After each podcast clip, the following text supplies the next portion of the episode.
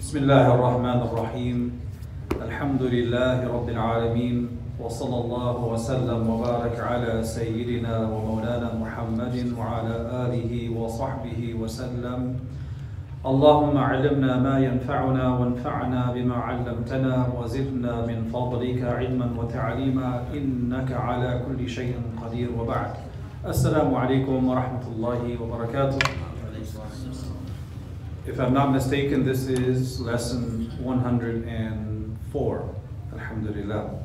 So, in the previous two sessions, we were talking about the post Hudaybiyah environment in Medina and how, with this treaty between the Prophet ﷺ and Quraysh, he is now able to send out emissaries, rusul, envoys on his behalf to deliver different letters to the centers of power in those civilizations surrounding the Arabian Peninsula. And so we had talked about those letters, the one sent to Najashi, to the Qaisar, to the Kisra, to Muqawqis, and we talked about the content of those letters. And then last week we looked at some of the larger lessons we can derive from number one, the sending of letters, as well as the content and how the da'wah was communicated.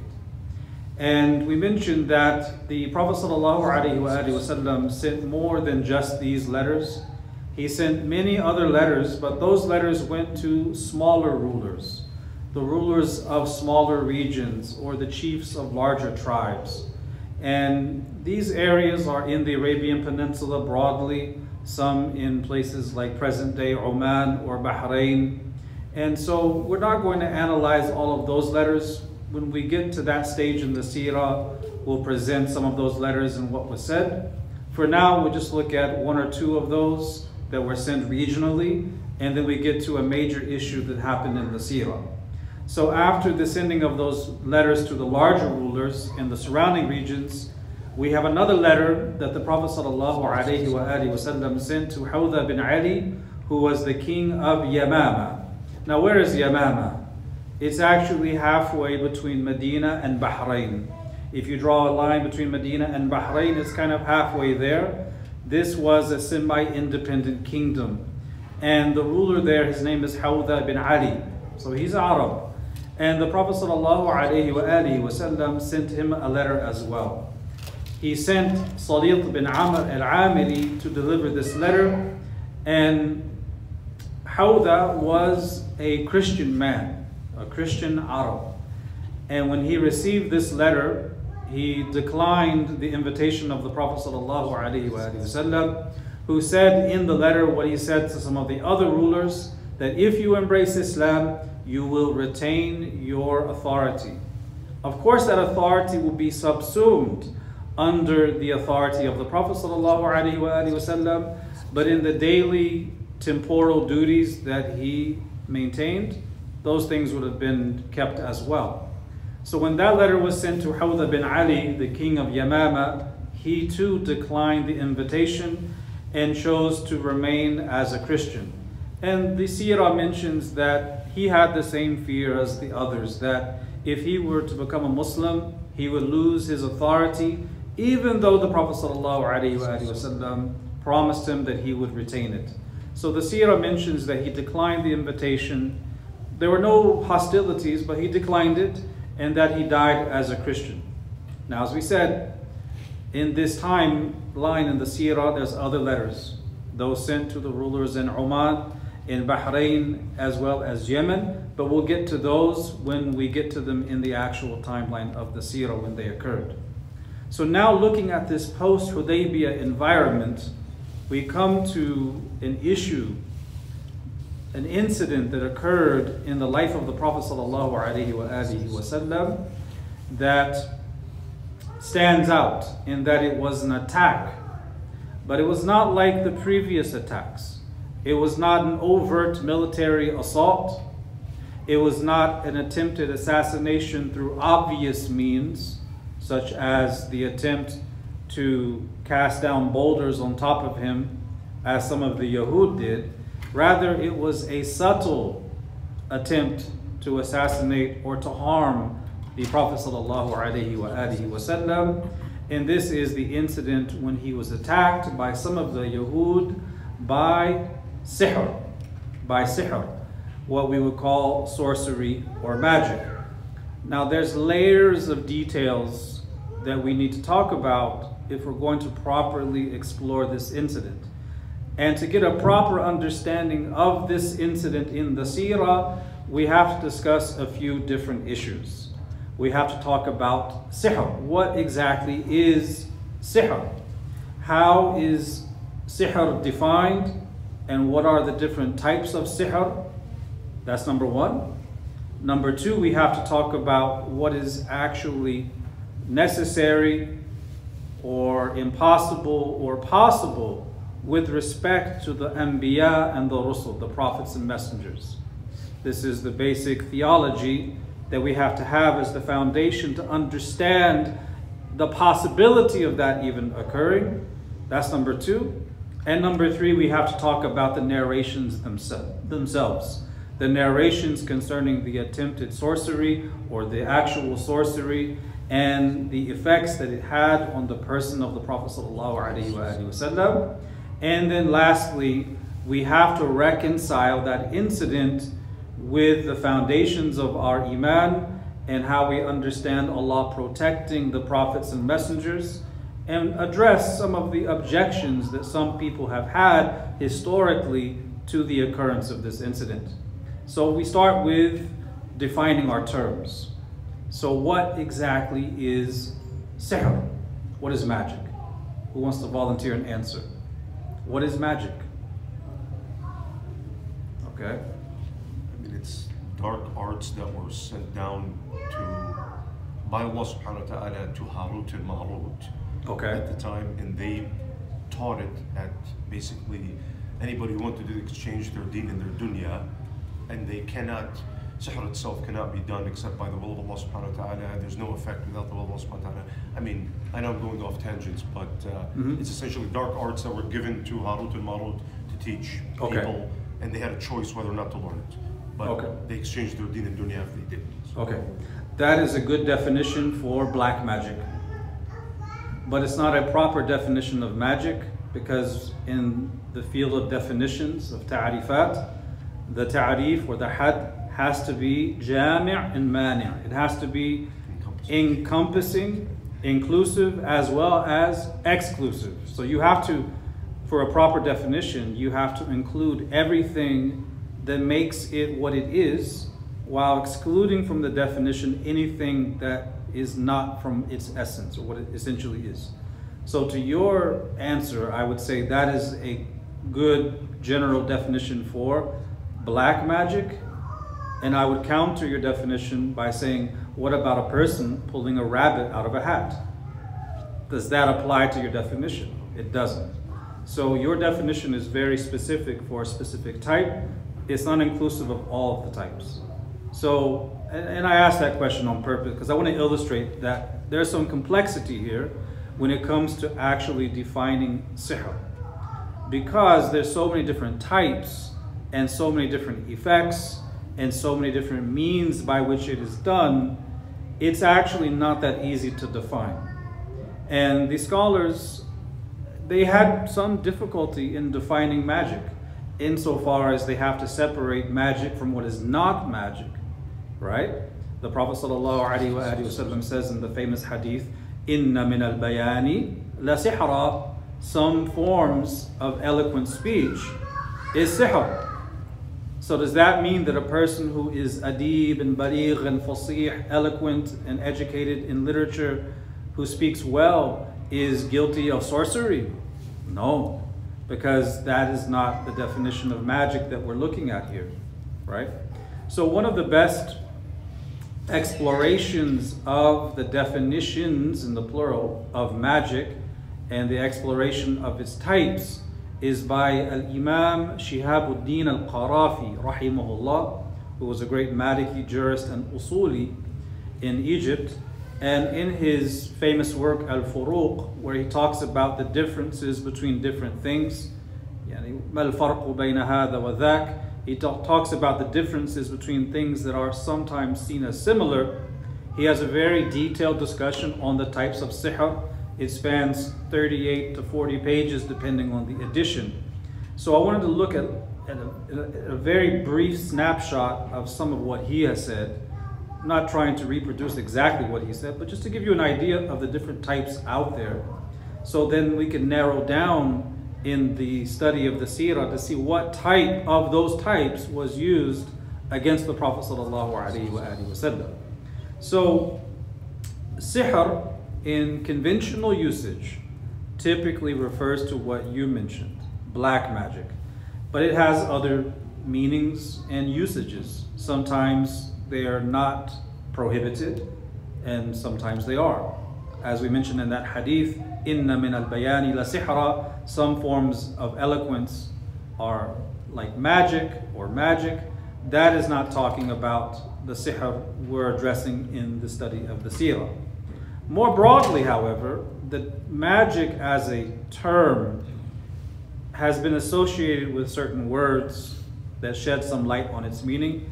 They say things like bewitchment or beguilement or enchantment or sorcery or witchcraft. But these are just, they're almost synonyms for that word. It's not actually defining what sihr is. So, what they all have in common, all the forms, is that they lead the subject, or maybe we say the object, the recipient of the sihr, to believe what he sees is real when it is not. So you go to the sihr of the sorcerers of Fir'aun. What exactly did they do? They did they have actual snakes? They didn't. What did they have? They had ropes. They had ropes. So سحروا أعين الناس واسترهبوهم وجاءوا بسحر عظيم. They سحروا أعين الناس. They bewitched the eyes of the people and they came with a mighty magic. It, it really it worked in bewitching the eyes, in making people think that these ropes are actually serpents when in fact they were not serpents. And you see how Allah Ta'ala invalidated and defeated their magic at the hands of Musa alayhi salam when he was told to cast down his staff. And what happened to the staff? In qalaba, it, it became a different entity altogether.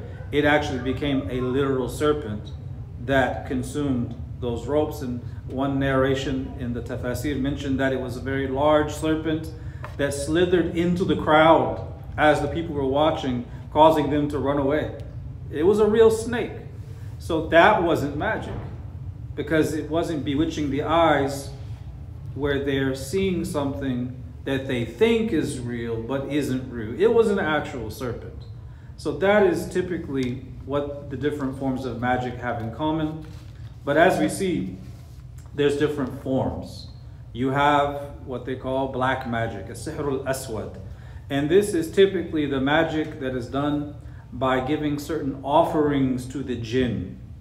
And that can be in the forms of certain formulas that are said that entail shirk and kufr or doing certain actions that entail shirk and kufr to get the jinn, the evil jinn, to do the person's bidding, usually to attack someone else or to put themselves in that person's life to cause problems. This is black magic. But in the broader discussion of sihr, they look at anything that is uh, from al-ulum al-khafiyya or the occult sciences, things that cannot be readily explained by our basic observation of cause and effect. So they'll include in that sometimes uh, al-nujum or astrology. Sometimes they talk about uh, al-qayyafa or firasa, which is physiognomy. That's not sihr, but it's basically determining a person's uh, lineage or their personality traits through their physical form. That's not the same as black magic. You have ilm simiyya, which is basically the combination of the person's himma, their will, with certain physical material forces to manipulate the natural order. That can include enchanting the eyes, which is what the, the Sahara of Fir'aun did, that can use um, combinations of letters and symbols uh, to put spells on people, right? It takes different forms. You have taskhir al arwah, which is a kind of magic that involves um, getting the bidding of jinn or basically stronger, the ethereal realm. We would say normally that's jinn to do the bidding of someone, not necessarily through the dark arts of black magic, but other means. That could be called sihr as well. You have uh, uh, talasim, you know, this uh, talismanic magic. You have uh, sha'bada, which is like pulling rabbits out of a hat. Sleight of hand techniques, khifat yad. That's obviously not the same thing as casting spells on people involving kufr and shirk and getting the bidding of jinn. It's a big difference between the two. What they all have in common and why they would all be grouped under sihr is because in Arabic sihr is as a word pretty much anything that is khafi, that escapes immediate apprehension as to its cause. I mean, even in Arabic, you see other words that come from sihr. So, wabil ashari Yastaghfirun. Allah says about the believers in the ashar. The ashar is the time of suhoor. Why is suhoor called suhoor? Why does it come from the same root letters as magic? Both are dark and hidden and not so subtle, or not so obvious. They're very subtle. Uh, you're late in the night before Fajr, it's dark, especially in an era pre electricity, it's all quiet and you're taking your meal quietly. This is the time of suhoor, right? So, sihr can involve anything that is subtle uh, that's not immediately known regarding its cause, and so on. So some of these are worse than others. You have black magic, which is the worst, that involves using the jinn to do one's bidding to harm other people. You have a sihr al-asfar, which is a kind of magic that involves discovering buried treasures, kunuz, right? You have sihr ahmar, which involves using animals, animal sacrifices, and the use of blood, hence why it's ahmar or red. And this is used to affect people's emotions. And that is typically the kind of sihr that gets people to fall in love with someone they wouldn't normally fall in love with, or to hate someone that they wouldn't normally hate and they have no reason to hate. That's the type of magic. And that type of magic is all over the world. It's all over the world. That would be sihr ahmar. You have sihr akhdar, which involves the uses of, of potions, of a'shab, of herbs and spices and certain combinations with the himma of the person mixing them together. So there's a combination of the himma, the, the will of the sahir, and the actual material substance being used and then put in the food of that victim or person to affect them. So it's not just the herbs and it's not just the will of the person, it's the combination that somehow was discovered or taught to them and passed down. Um, there's certain countries I've been to where you see places like that where they still sell these types of objects. There's one place I went to, I passed by, and it looked like something out of a 1980s movie, like the Gremlins or something and you see all these herbs and spices and iguana skins and bat wings and all this stuff. And I, I and I'm I'm with someone walking with me in the city, and I said, "What is this?" I said, "Oh, that's they use that for sihr." And he says, "You know, you see that that that black stuff there in that jar? That stuff is called sekta. Sekta, and they put that in milk, and the person drinks it, and they stop talking so much. If they're a chatterbox, they just they stop talking." Subhanallah. You want to shut someone up? You go get sekta, you put it in the milk, and then this person, all of a sudden, they stop talking. There's so many different forms. And that's why it's difficult to uh, just give a single ruling or a single definition that applies to all of them equally. So, with regards to the ruling on, on sihr, again, it depends on what type you're talking about and what it involves. There is agreement obviously, ijma' that any kind of black magic that involves uh, worshiping other than Allah or committing or uttering words of kufr is that itself is kufr that takes one outside of Islam. And I mean, there's some differences of opinion about whether the sahir has a had or not, and depending on what they do with it, but that would be kufr by agreement. If it's just herbs meant to shut someone up and it doesn't involve the person doing kufr, it would be sinful, but they're not actually doing an act of kufr. Right? So it always depends on what's being done. If the person utters words of kufr to get the service of the jinn, then it's kufr. If the person uses these instruments with the belief that they have independent power to harm or benefit other people, well, that belief would be kufr. If the sihr involves actions like blaspheming Allah Ta'ala or worshipping jinn, that's kufr. If it's other than that, it would be haram. Uh, it all depends on what's being used and the form it takes. So that's a really short summary of some of the types of magic, and it shows you the difficulty in just defining it all as one. Uh, bayan, for instance, eloquence in speech, although it's called sihr in the hadith, no one would say that that is a category of sihr that has the same sharia ruling as black magic. It's a word that means something enchanting, but it doesn't carry with it a, a legal meaning unless the words are used to mix truth with falsehood, in which case it would be haram, or to beautify kufr, in which case that would be kufr too. But it wouldn't be the same sihr as um, calling upon jinn, doing blasphemous actions, or uttering blasphemous statements, and mixing things to bewitch someone and cause them harm, or what they think is benefit. It all depends on these factors. So, having mentioned that, we now know a little bit about magic and the different types. We now have to shift into the second mabhath, the second issue, which is the belief that we have as Muslims regarding the qualities of the prophets and messengers uh, in the science of aqidah, in the section of nubuwat or prophetology. We believe as Muslims that the prophets and messengers of Allah possess human qualities that do not lead to or detract from or prevent them conveying the message or detract from their status we believe that it is possible for the prophets and messengers to experience illness, to experience physical harm, to experience hunger and thirst, to experience illnesses that do not prevent them from conveying the message. We do not believe that the prophets and messengers can be afflicted with things that prevent them from carrying out the message or which make them unsightly and repulsive to others, because if they were made repulsive in any way, people would run away from them, and that would prevent the conveyance of the message.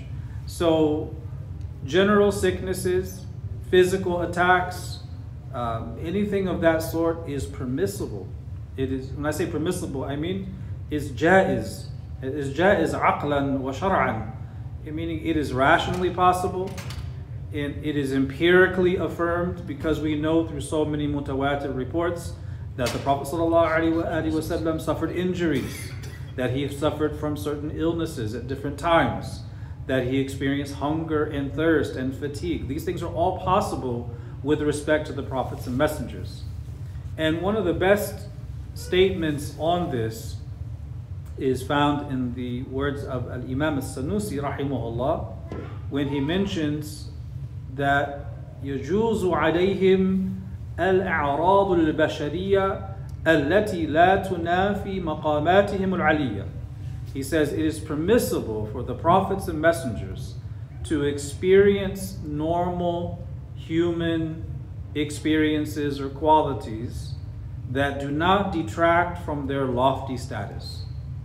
Now, this statement is very short but in this short statement, he packs in a lot of information. So there's three elements to this statement.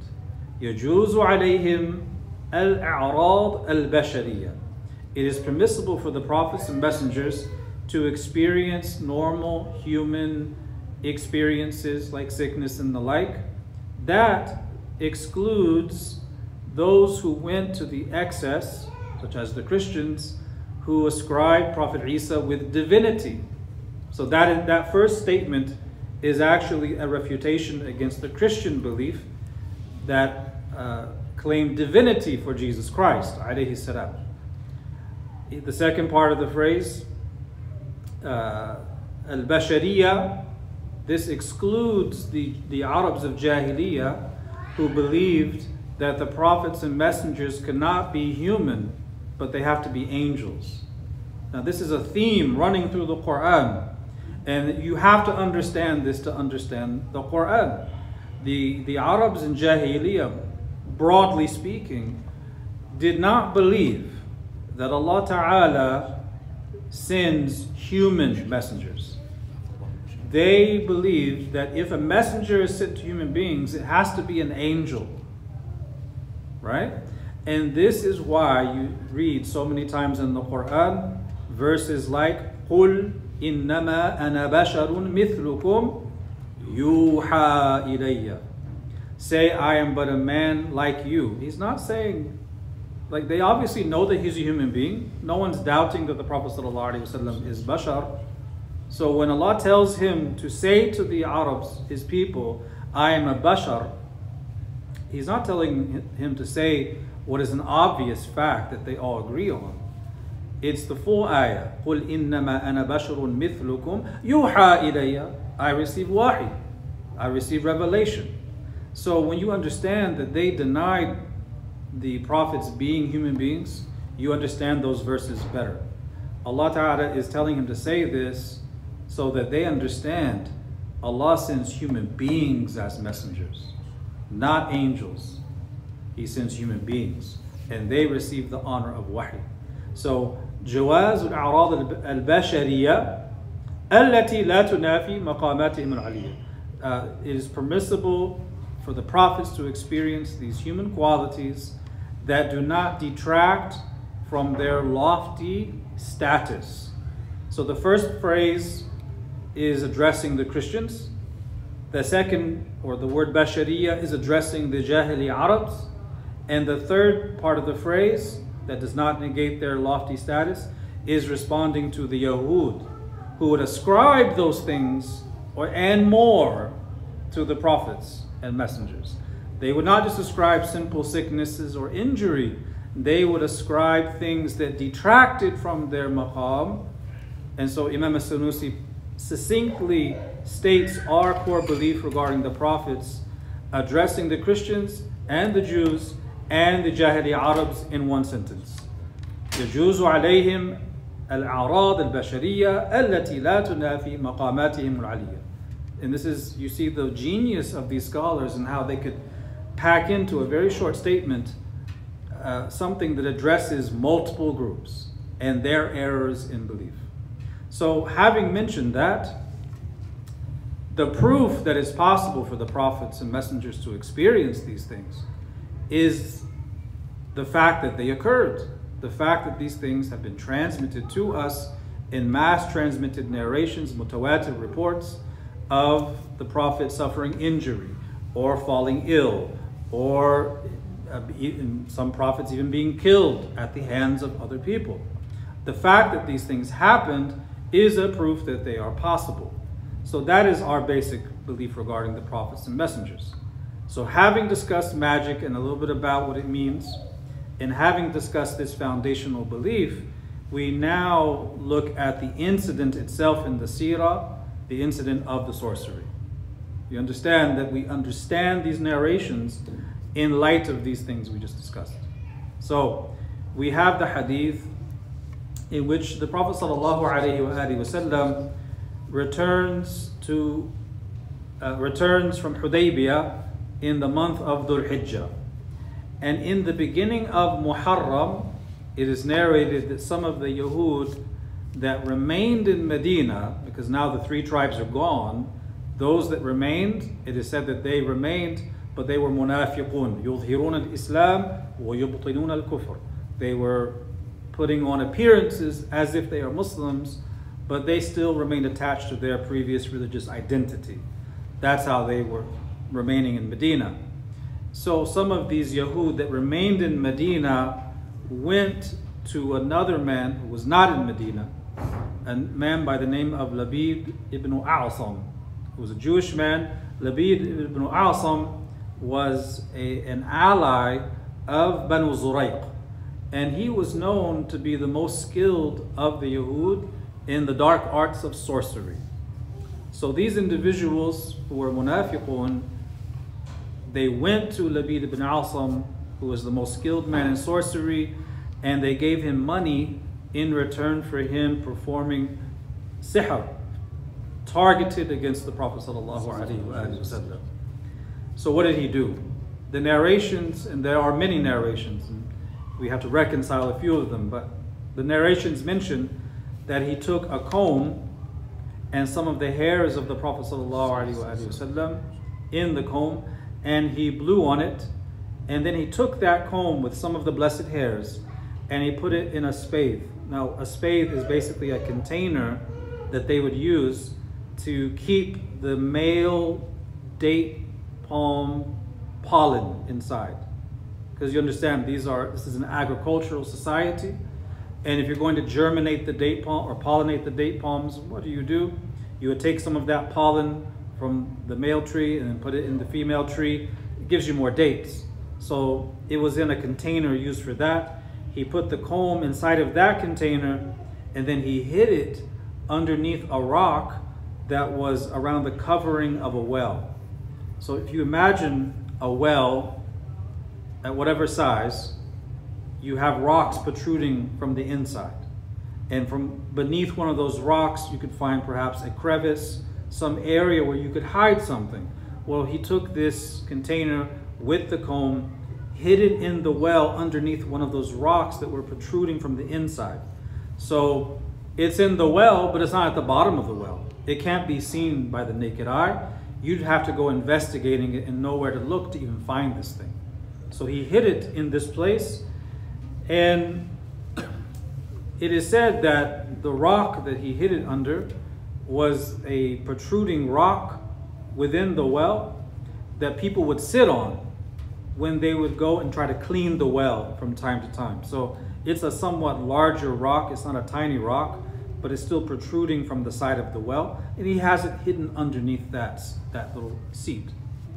Now, the narration in Sahih al-Bukhari mentions that when the, the sihr was done, and the sihr started to take effect, the Prophet ﷺ became ill and was unable to eat and drink. And the narration adds that because of the effect of the sihr, he would imagine, it would occur to him that he had intimate relations with his wives when he hadn't. So, to piece together this a little bit better, you may wonder well, how can someone like Labid get access to the comb of the Prophet. How could he get it? He wasn't there. How could these individuals just walk inside of the house and grab a comb? So there's, there's an answer to that. And the answer is that one riwayah says that the one who did the magic was the daughter of Labid ibn Asam. And we reconcile that by saying that she's the one who managed to get access to the comb, not that she did the actual operation itself, but she facilitated it by getting access to the comb. And it's mentioned that one of his daughters went to Aisha radiallahu anha to basically spy some news to see what's going on after the magic operation had been completed, to see is it taking effect or not. And she learned that he was suffering from some illness, presumably the effects of the sihr. So she goes back and tells her other sisters, and one of the sisters says, if he is truly a prophet, he will be informed. Informed that it's sihr, informed about where it's located, he will be informed. Otherwise, he will be befuddled by the magic. He won't understand where it's coming from, what's going on, or how to deal with it until he loses his aql, his reason, and it will be a return for all that our people have suffered. You see, they're thinking if if he's not truly a prophet, the magic will intensify over time until eventually he loses his aql. And once that's happened, this entire thing collapses in on itself, and we will be able to return after we were expelled. That's the game plan. So, most of the narrations concerning the sihr state that he was under the effects of the sihr for about two weeks, feeling hung, uh, unable to eat, unable to drink a lot, and sometimes thinking that he had intimate relations with his wives when he didn't. And then around two weeks after this, he received a visit from the angel Jibreel alayhi salam, and Mikael was along with him, and they informed him where the comb was located. And when he woke up, he sent Ammar and Ali with some others to go to this well known as the well of Dharwan, and they went and brought the container back with the comb. One narration says that he also went himself, and after they removed it and undid what was inside of the container, the narration says that he rose as if he had been unfastened from tethers. As you know, someone who's tied up, feeling very constricted, all of a sudden feeling free. That's what the narration mentions. Uh, one, one narration in Bukhari says that he too went to the well himself along with Ali and Ammar, and they found this container with the comb inside. And Imam al Bayhaqi, among others, records from Ibn Abbas radiallahu anhuma that they found that the knots that had been tied around the hairs inside of the comb were 11 knots in total. And it was after this incident that Allah Ta'ala revealed to the Prophet Sallallahu Alaihi Wasallam, قُلْ أَعُوذُ بِرَبِّ الْفَلَقِ and قُلْ أَعُوذُ بِرَبِّ النَّاسِ الْمُعَوِّذَتَانِ The two chapters for seeking refuge. How many ayat are contained in these two chapters in total? 11. 11. So it is said that each ayah for one ayah for one knot. So 11 ayat for 11 knots. But the two chapters are for our use as well, whether وَالْعِيَاذُ billah, we're attacked by sihr or just we want protection from shayateen and jinn. We have these two chapters that were revealed for the entire ummah as well. So that is the basic story. There's not a, there's a lot of narrations, but they're repeating the same facts with a few minor differences in details. But we have to unpack this a little bit. We have to unpack this because this incident has at times been considered controversial among some, among some theologians. Now, Imam al-Nawawi, rahimahullah, he mentions in his commentary on this hadith, in his commentary on Sahih Muslim, والصحيح أن السحر له حقيقة وبه قطع الجمهور وعليه عامة العلماء. He says that the sound view is that sihr is real. Sorcery is real. It has a reality. And this is the position asserted by the overwhelming majority, and this is the position of the generality of the ulama. And the statement of Imam al-Nawawi gives you the impression that there were some dissenting voices. And there were some dissenting voices, but the bulk of those dissenting voices were not from within orthodoxy, not from within Ahl Sunnah, uh, normative Sunni Islam. The majority of the dissenting voices were from the Mu'tazila, or the, the extreme rationalists. And their opposition to this was not because they didn't believe that magic is real. It's because they felt that this incident, if true, if true, they felt that it would undermine the authority of the Quran and revelation because in their mind, if it's possible that the Prophet ﷺ could be under the influence of magic and made to imagine things that were not real, what's to say that he could have imagined something as an ayah when it's not an ayah? That was their objection to this issue. They thought that it undermined the authority of the Quran. So that was the view of the Mu'tazila, classically. There were some voices within the broad umbrella of Sunni Islam that took that view. They are a very tiny minority. The most prominent of them was Al Imam Abu Bakr al Jassas, who was a great Hanafi scholar, the author of a very valuable tafsir on ahkam al Quran, the rulings in the Quran. However, it's very obvious from Abu Bakr al Jassas, this great Imam, that he had certain Mu'tazili leanings. That's undoubtedly true. That's affirmed by the ulama. And this is one of those incidents where he took the Mu'tazili position against the position of the majority.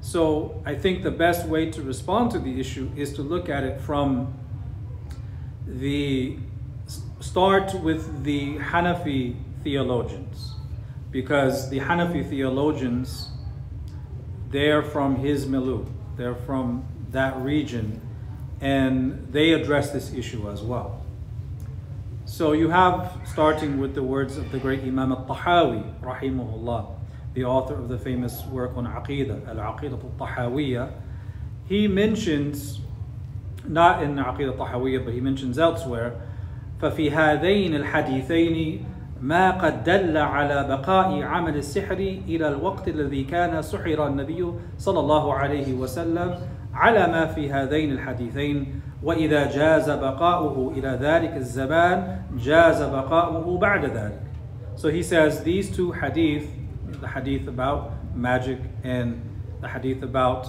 the uh, Surah Al-Falaq and Surah Al-Nas, they indicate the black magic remained existing until the time of the Prophet ﷺ and when he came under the effect of it. So if it remained until that time, then its existence after that is also possible. So that's Imam al-Tahawi. Uh, moving along in the within the Hanafi theologians, we come to the great Imam, Imam al Huda, Imam Abu al Mansur al Maturidi, one of the greatest theologians in Islamic history. And in his work, Ta'wilatu Ahl Sunnah, his work of tafsir, which centers on theology, he talks about this in his tafsir of Surah Al Falaq and Surah Al Nas.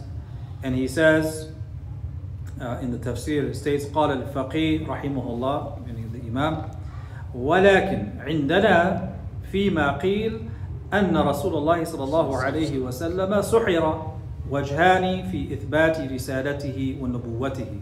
He says, according to us, regarding what has been said, meaning that he was uh, under the uh, effects of the magic, there are two means in demonstrating the messengership of the Prophet.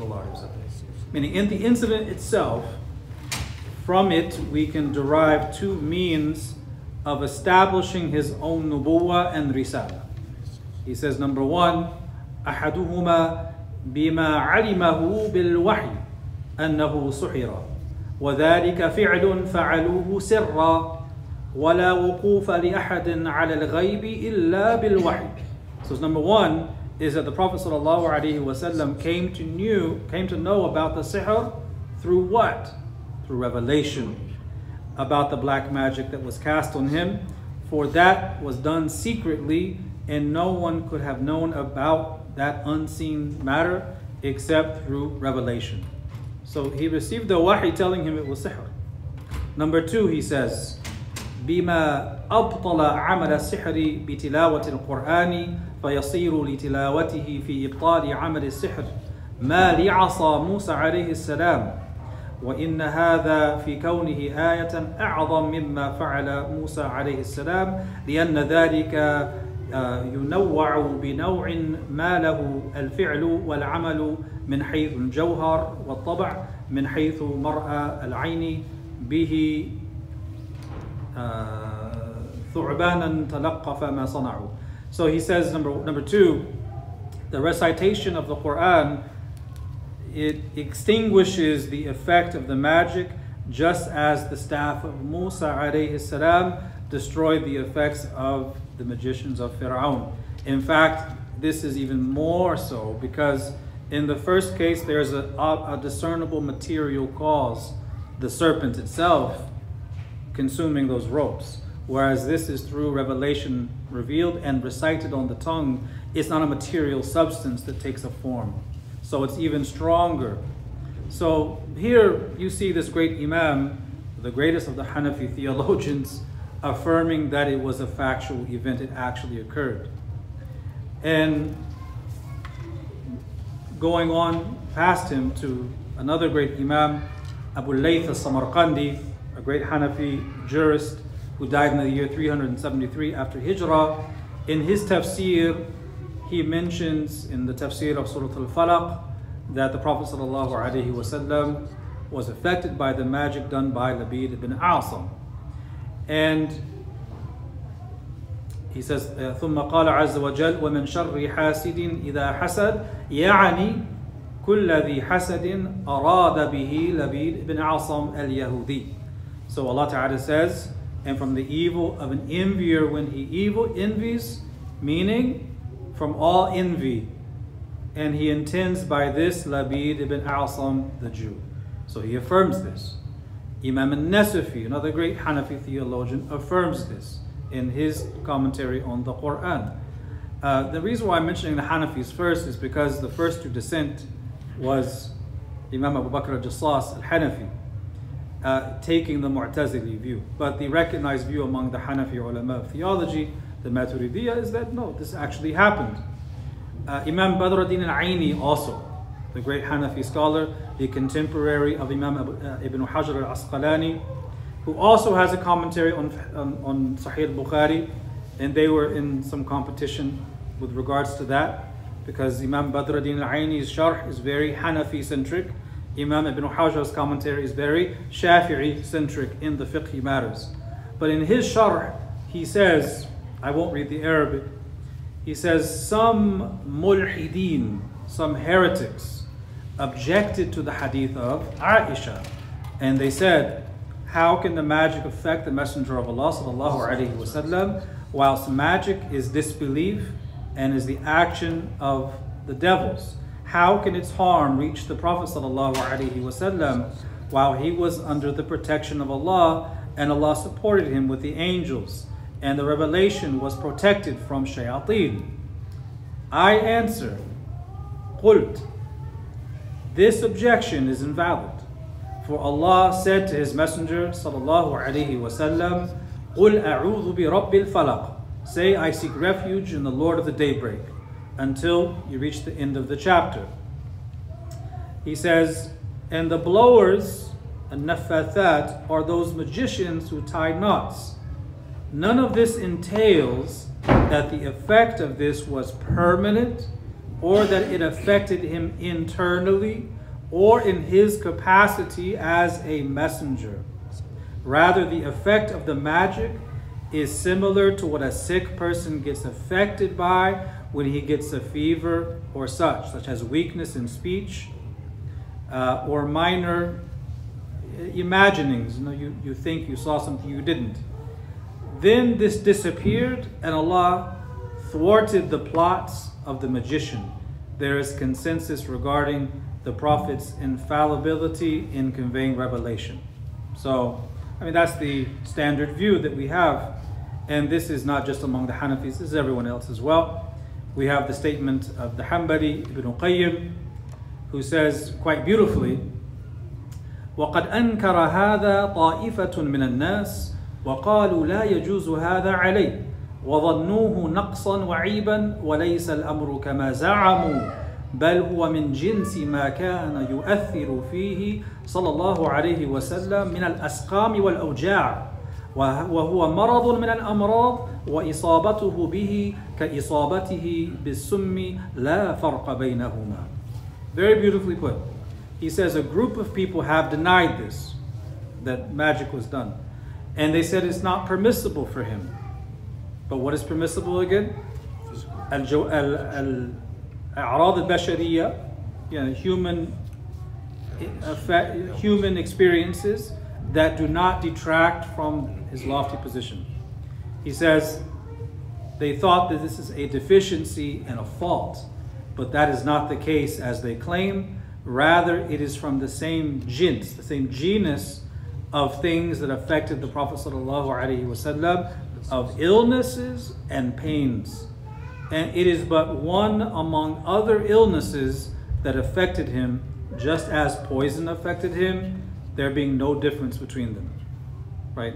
So that's a, a famous statement mentioned in Zad al-Ma'ad. Qadi Iyad, the great Maliki jurist, he has what is perhaps the most famous explanation of the incident in his Shifa. And he mentions the same thing that sihr in Qadi Iyad before Ibn Qayyim. He says that the sihr is a kind of marad, it's a kind of sickness, it's a kind of illness that affects people. And it arises, he says, from permissible causes, the same as any other type of illness to which the Prophet ﷺ was subjected and which did not detract from his nubuwah. He says, as for the narration, where it says that it used to seem to him that he had done something when he had not done it, none of that concerns the conveyance of the risala or laying down the laws of sharia, nor does that detract from his truthfulness since the hujjah, the dalil, is established and the consensus is affirmed that he is protected from that. So this incident doesn't take away the ijma'. He says basically that the effects of the magic were affecting his outward limbs, uh, sickness, being unable to eat or drink, and uh, thinking that he had intimate relations with his wives when he did not on that particular part of the experience, because we can understand physical pains, but what is this takhayyul, this imagining that he had in those days, that he had intimate relations with his wives when he did not? How do we understand that? The great Maliki Imam and Qadi Imam al-Maziri rahimahullah, he says, وقد قال بعض الناس إن المراد بالحديث أنه كان صلى الله عليه وسلم يخيل إليه أنه وطأ زوجاته ولم يكن وطأهن وهذا كثيرا ما يقع تخيله للإنسان في المنام فلا يبعد أن يخيل إليه في اليقظة He says that some people say that what this hadith means is that he would think that he had intimate relations with them when he had not He says this happens a lot with a person when they're dreaming. They may have a dream that they're with their wife intimately when they have not. So if this is possible when a person is sleeping in the dream state, it's also possible that they could be suffering the effects of magic and maybe think that happened when it didn't. It's very similar. It's like walking and daydreaming at the same time, thinking that you did something when you didn't. That doesn't affect wahi. So Ibn Hajar al-Asqalani, he quoted the statement of Imam al-Maziri, rahimahullah, the great Maliki jurist.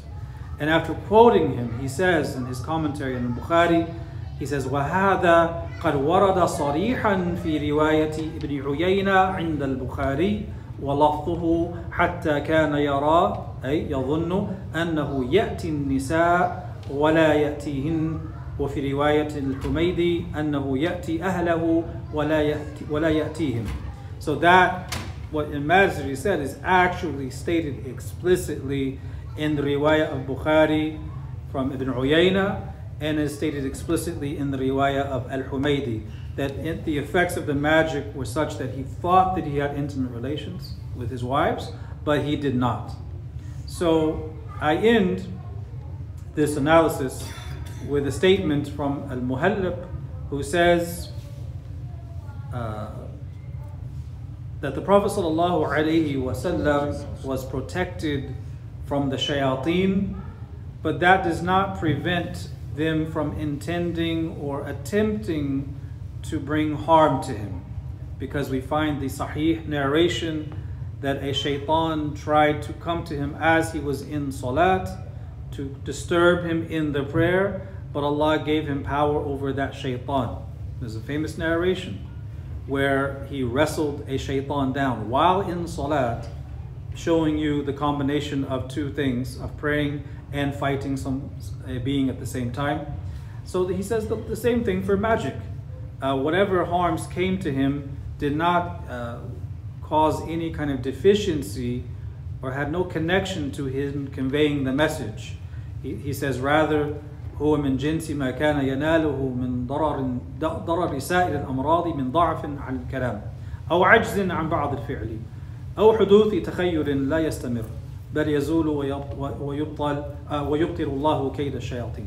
He says it's from the same genus of other harms that came to him from illness or being weakened in a weakened state where it was difficult to speak or being unable to do certain actions for a period of time uh, or thinking something had happened when it didn't actually happen, but all of which was removed and basically thwarted by Allah Ta'ala, thwarting the plots of the shayateen.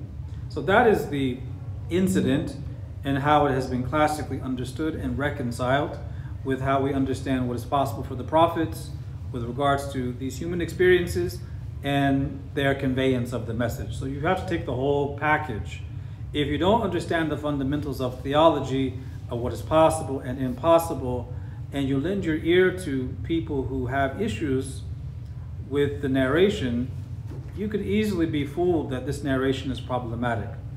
And it's not problematic if you understand it in light of this. Uh, why do the ulama say all of this? Why did they spill so much ink to defend the hadith? Because the hadith is sahih. The hadith is rigorously authenticated and there are many, many narrations of it. So if you're going to say that it's not a sound hadith and you're not basing it on the criteria of isnad analysis, then you really undermine every other hadith.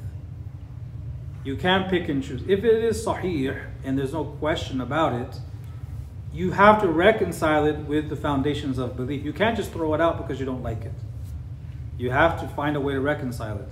Because if you throw it out, then what's next is another person will come along who finds something that they don't like and they're going to throw out another hadith. And then another person comes and throws out another. And before you know it, everything is thrown out by different groups who find certain things they don't like. So you have to reconcile it in light of these principles and this is what is demonstrated in the words of those scholars.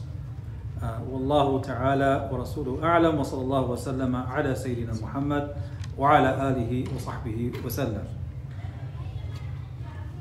So I went over the time a little bit by three minutes.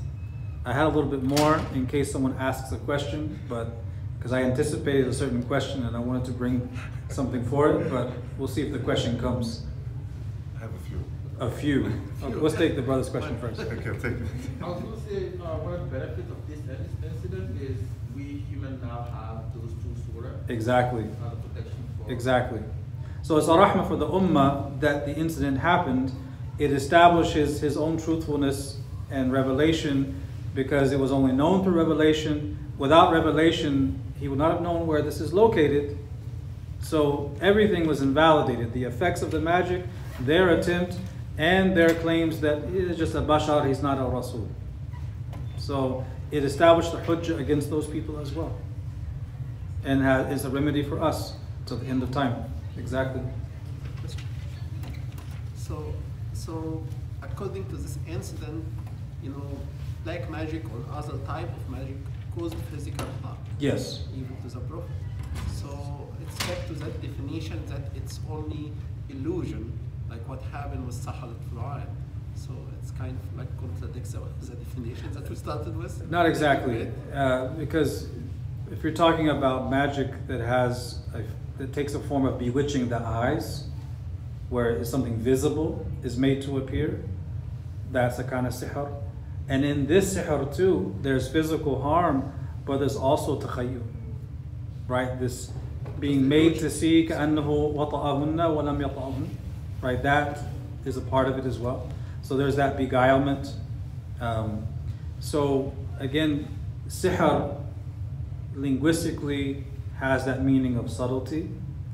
Much of it is, uh, we say it's real, but oftentimes what it creates is illusions of things that have happened that have not happened. But it can also have harmful Physical. effects as well.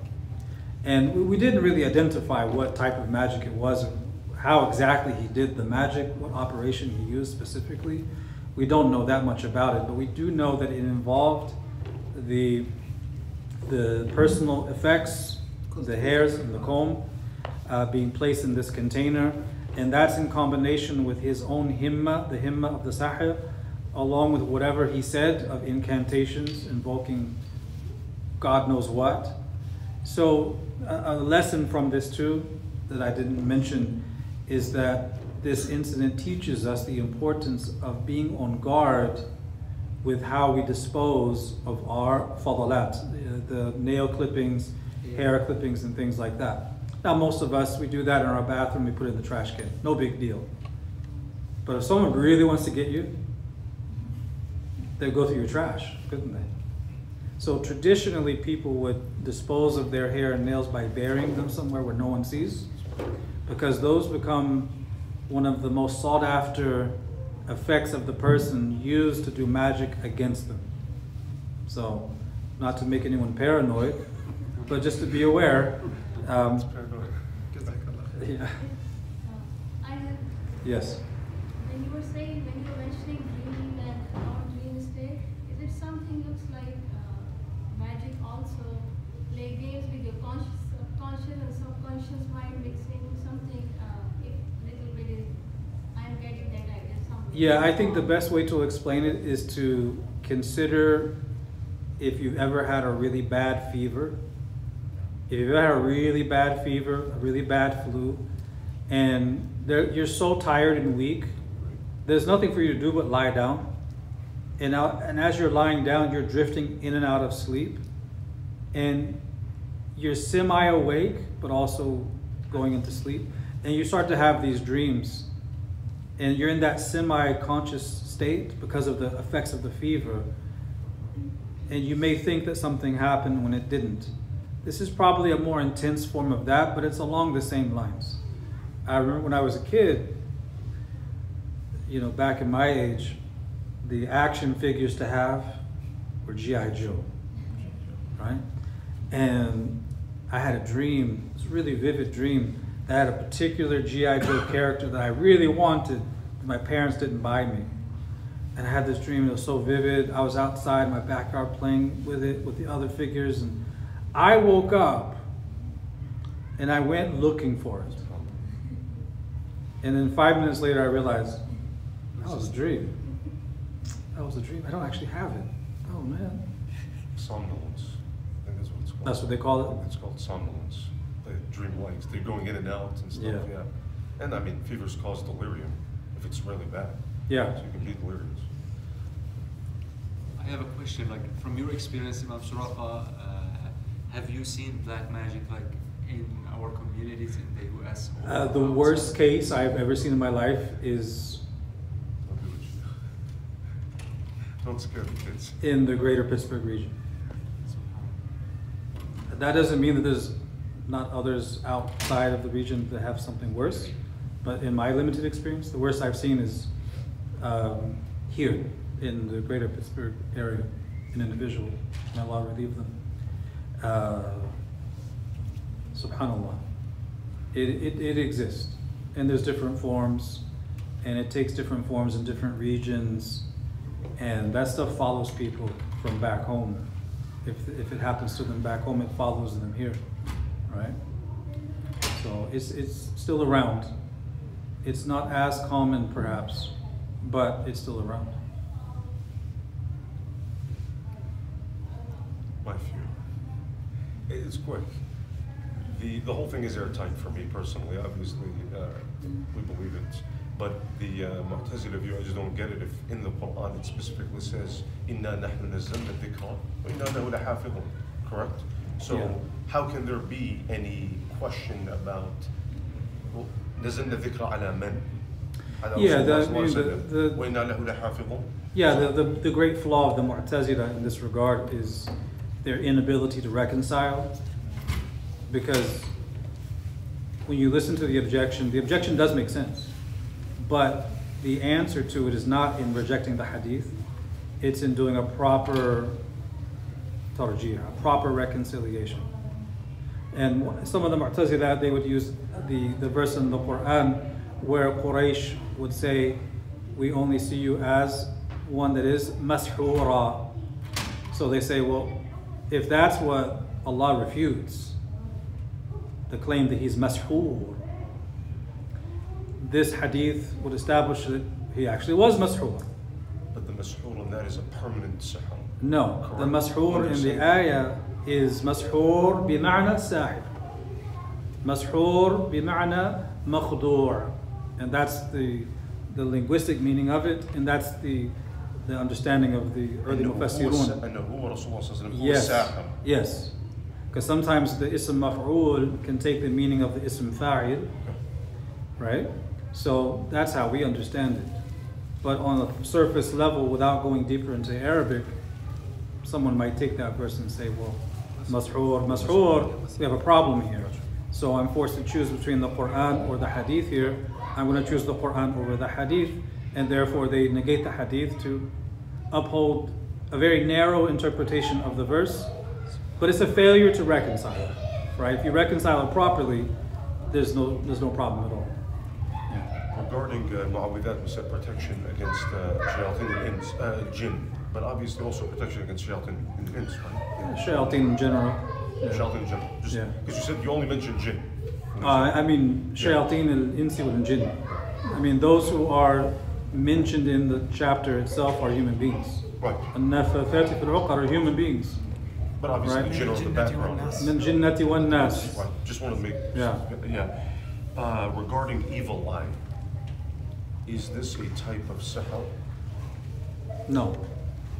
Because I know. It is the himma. Remember, we said the person, the sahir, if they take certain potions or incantations, those things themselves don't work independent of the himma of the sahir involved in the process. Assume there's nothing there. It's just I am. It's just the himma of jealousy for Yeah, certain people. I, I, I want harm, for example. or they just have just a hater. this- And it happens. Yeah. Because they see, let's say, there's no mashallah being said, or the true intention of the individuals that they really desire what that person has, and then you see a week later the person gets sick, the child falls, Right. breaks his leg. It's- So hasad isn't sihr. It's the himma of a jealous, envious person that is either purposely directed towards the object of jealousy, or it's not on purpose, but they're just a hater. It's just the himma part. If that himma part was combined with some action involving incantations and jinn and taskhir and all of that stuff, that would be sihr. So what's it categorized as then for the evil eye only? Is categorized as the effect of a person's ill intention having a, a physical impact on another human being. With Allah subhanahu wa ta'ala's will. Everything Right. is by the will of Allah Ta'ala. to say, Yeah. because just because somebody gives you the evil eye doesn't mean it's going to happen. Yeah. The last thing is uh, the antidote of ruqya. We briefly discussed that. The ruqya of Quran, ruq- ruqya of uh, ad'iyah, ma'thura wa ghayr ma'thura, al-wadihat al-ma'na. That's the tried and true remedy. For this. Yeah. Sometimes it depends. Sometimes it involves, uh, if, especially if the person is under the influences of magic that was uh, consumed through food, you would try to get the person to vomit that food or to vomit In general. to, in general to get rid of the effect of it if it has a physical component to it as well. If there's no discernible component, then you have the ruqya, the general ruqya. But that's a vast topic, and there's various, just as you have various forms of sihr, uh, there's various ways of doing the ruqya, depending on the type. What, what were you going to say? You said you were going to add add on something if somebody asked it. The mashura. The, the Oh, that part. Yeah, Okay. that part. Khair. Yeah.